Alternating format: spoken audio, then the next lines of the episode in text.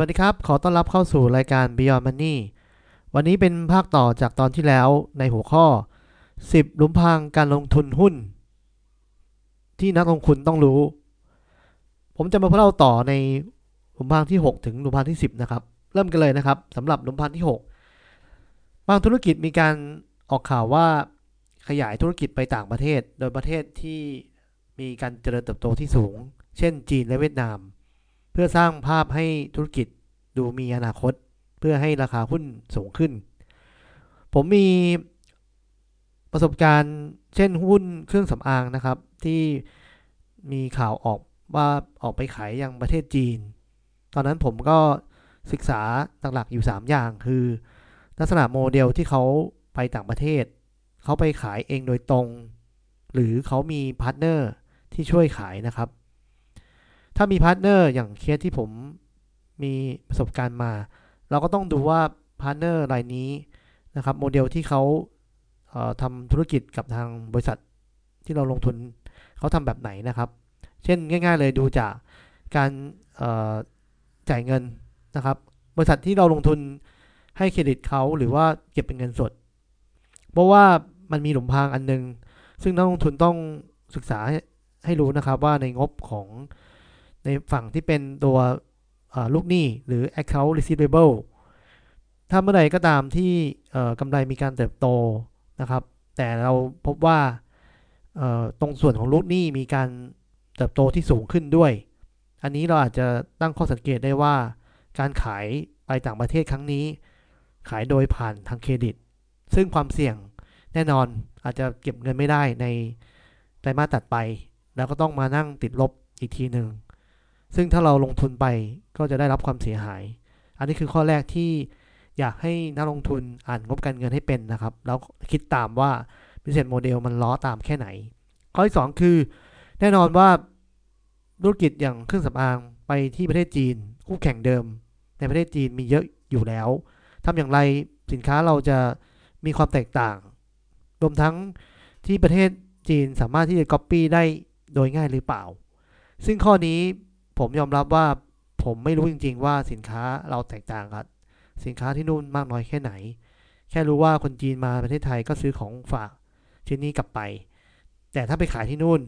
อย่างที่ดรนิเวศบอก เราเป็นประเทศที่ยังตามหลังเขาอยู่ เพราะฉะนั้นความรู้สึกของออผู้ซื้อในจีนก็อาจจะรู้สึกไม่ค่อยอยากซื้อสินค้าไทยเท่าไหร่ อันนี้คือที่ดรนิเวศสังเกตนะครับ ข้อที่ 2 ข้อที่ 3 ก็คือ partner รายนี้เก่งหรือเปล่านะครับ ถ้าเก่งก็ก็อาจจะโอเคระดับหนึ่ง แต่สุดท้ายแล้วที่ผมมีประสบการณ์ก็คือว่า partner รายนี้ไม่ได้มีความสามารถหรือเข้าใจในธุรกิจเครื่องสำอางจริง ๆ สุดท้ายเขาก็ต้องมีการปรับเปลี่ยน partner ไปบ่อยๆ ก็ทำให้ธุรกิจชะงักนะครับ ไม่สามารถเติบโตยอดขายได้ ฉะนั้น ถ้าธุรกิจมีการออกข่าวว่าไปต่างประเทศ ผมว่าโดยเฉพาะธุรกิจไทย ผมว่ายากมากต้องศึกษา ดีๆนะครับ ก่อนลงทุน ต่อกันเลยครับสำหรับหลุมพรางที่ 7 ข้อนี้ถ้าใครติดตามทั้ง Opportunity Day ทั้ง YouTube นะครับ เวลาผู้บริหารออกมาให้ข่าว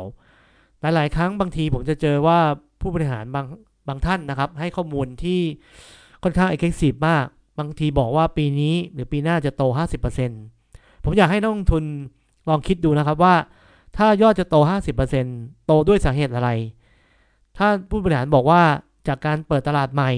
ท่านต้องรู้ว่าตลาดใหม่มีความเสี่ยงมากน้อยแค่ไหน พฤติกรรมของผู้บริโภคที่นั่นจะยอมรับสินค้าเราได้มากน้อยแค่ไหน หรือผู้บริหารบอกว่าจะออกสินค้าใหม่ ต้องลองคิดดูว่าสินค้าใหม่ จะใช้เวลานานแค่ไหนกว่าจะเป็นที่นิยม จะสามารถทำให้รายได้เพิ่มทันทีเลยในปีนั้นๆหรือเปล่าอันสุดท้ายการลดต้นทุนอันนี้ผมว่าเป็นอะไรที่ผมไม่ค่อยให้น้ำหนักนะครับ เพราะว่าสุดท้ายแล้วคุณลดไปได้ ไม่เท่าไหร่หรอก สุดท้ายก็อยู่แค่นั้น การเจริญเติบโตของรายได้มีผลมากกว่า ฉะนั้นถ้าผู้บริหารพูดว่าการเติบโตเยอะขนาดนี้ ผมอยากให้ท่านคิดหนักๆ บางทีผมจะเริ่มไบแอสเลยด้วยคำว่าการเติบโต 50%ผมว่าถ้าธุรกิจคุณไม่ใช่แบบ IT ระดับ Microsoft Amazon หรือที่เป็นแบบ Tesla ที่มีสินค้า R&D เจ๋งๆ ผมว่าโต 50%ต่อปีเป็นไปได้ยากมากนะครับหลุมพังที่ 8 นักลงทุนบางทีหรือหลายๆ คนจะได้ยินคำสั่งสอนมาบอกว่า การลงทุนที่ดีคือต้องถือหุ้นให้นานนะครับ บางทีถือหุ้นนานจนเเราลืมไปเลยนะครับ แต่ผมว่าในยุคนี้การถือหุ้นนานก็ก็เป็นคอนเซปต์หนึ่งที่สำคัญ แต่ผมว่าสิ่งหนึ่งที่ควบคู่ไปด้วยก็คือ นักลงทุนไม่ควรจะตกหลุมพรางแค่ถือหุ้นนาน โดยไม่ศึกษาติดตามผลดำเนินงานธุรกิจเลย คุณต้องศึกษาและติดตามธุรกิจ ผลดำเนินงานไปด้วยนะครับ ถ้ายังดีต่อเนื่องไป คุณก็ถือได้ต่อไป แต่ถ้าเมื่อไหร่ก็ตามยอดไม่ดีมีคู่แข่งเข้ามาแย่งตลาด เมื่อนั้นคุณก็ต้องยอมที่จะเสียสละหุ้นตัวนี้ไปหาหุ้นตัวอื่น เพราะฉะนั้นการถือหุ้นนานบางครั้งก็อาจจะเป็นหลุมพรางในการลงทุนหุ้นได้เหมือนกัน หลุมพรางที่ 9 ปีนี้หุ้น IPO ทั้งหมด 25 ตัวนะครับ ราคาต่ำกว่าจองประมาณ 20 ตัวละ อันนี้เป็นข้อมูลในช่วงที่แบมเข้าตลาดหุ้นนะครับ ก็จะเห็นได้ว่าหลาย ๆ ครั้งผมเห็นว่าหุ้นมีการตั้งราคา PE ไว้สูงมาก โดยให้เหตุผลว่าอนาคตของบริษัทยอดขายจะเติบโตทัน PE ซึ่งผมคิดว่ายากมากนะครับที่จะทำตามที่ที่ให้อนาคตให้ฝันไว้ การเป็นนักลงทุนที่รู้ทัน เราต้อง ปกป้องตัวเองนะครับตรงนี้ผมว่า PE สูงนี่ก็การลงทุนมีความเสี่ยงมาก ผมจะหลีกเลี่ยงโดยเฉพาะหุ้น IPO ที่มีค่า PE สูง เพราะว่าเราไม่รู้จักธุรกิจนั้นเลยนะครับ เข้ามาใหม่ๆ มีความเสี่ยงมากๆ เพราะฉะนั้นหลุมพรางนี้ IPO คุณต้องระวัง IPO is over probably over price นะครับ ต้องระวังมากๆ หลุมพรางที่ 10 คือการเล่นหุ้น อย่านักลงทุนอย่าเล่นหุ้นด้วยหูนะครับ อย่างที่เคยได้ยิน อย่าเชื่อเพื่อนมาก อย่าเชื่อเซียนหุ้น บางครั้งบางคนซื้อซื้อหุ้นตามเซียนนะครับ จะบอกว่าเซียนหุ้นบางคนก็เจ็บตัวได้ หรือคุณซื้อตามเขาก็จริง แต่ตอนที่เขาขายทิ้งคุณก็ไม่รู้เลยนะครับดังนั้นการซื้อหุ้นตามเซียนเนี่ย ผมไม่แนะนำนะครับ การลงทุนที่ดี การลงทุนที่จะลดความเสี่ยงจากล้มพังต่างๆ ผมอยากให้ลงทุนศึกษาด้วยตัวเอง คิดด้วยตัวเอง ถ้ามันไม่ใช่คุณไม่ชอบการศึกษาด้วยตัวเองนะครับ ผมเน้นว่าคุณไปซื้อกองทุนหรือว่าลงทุนแบบ dollar cost average จะดีกว่านะครับ ก็ทั้งหมด 10 หลุมพรางนะครับ ผมคิดว่านักลงทุนอลองไปศึกษาต่อกันดูนะครับ ว่าหลุมพรางนี้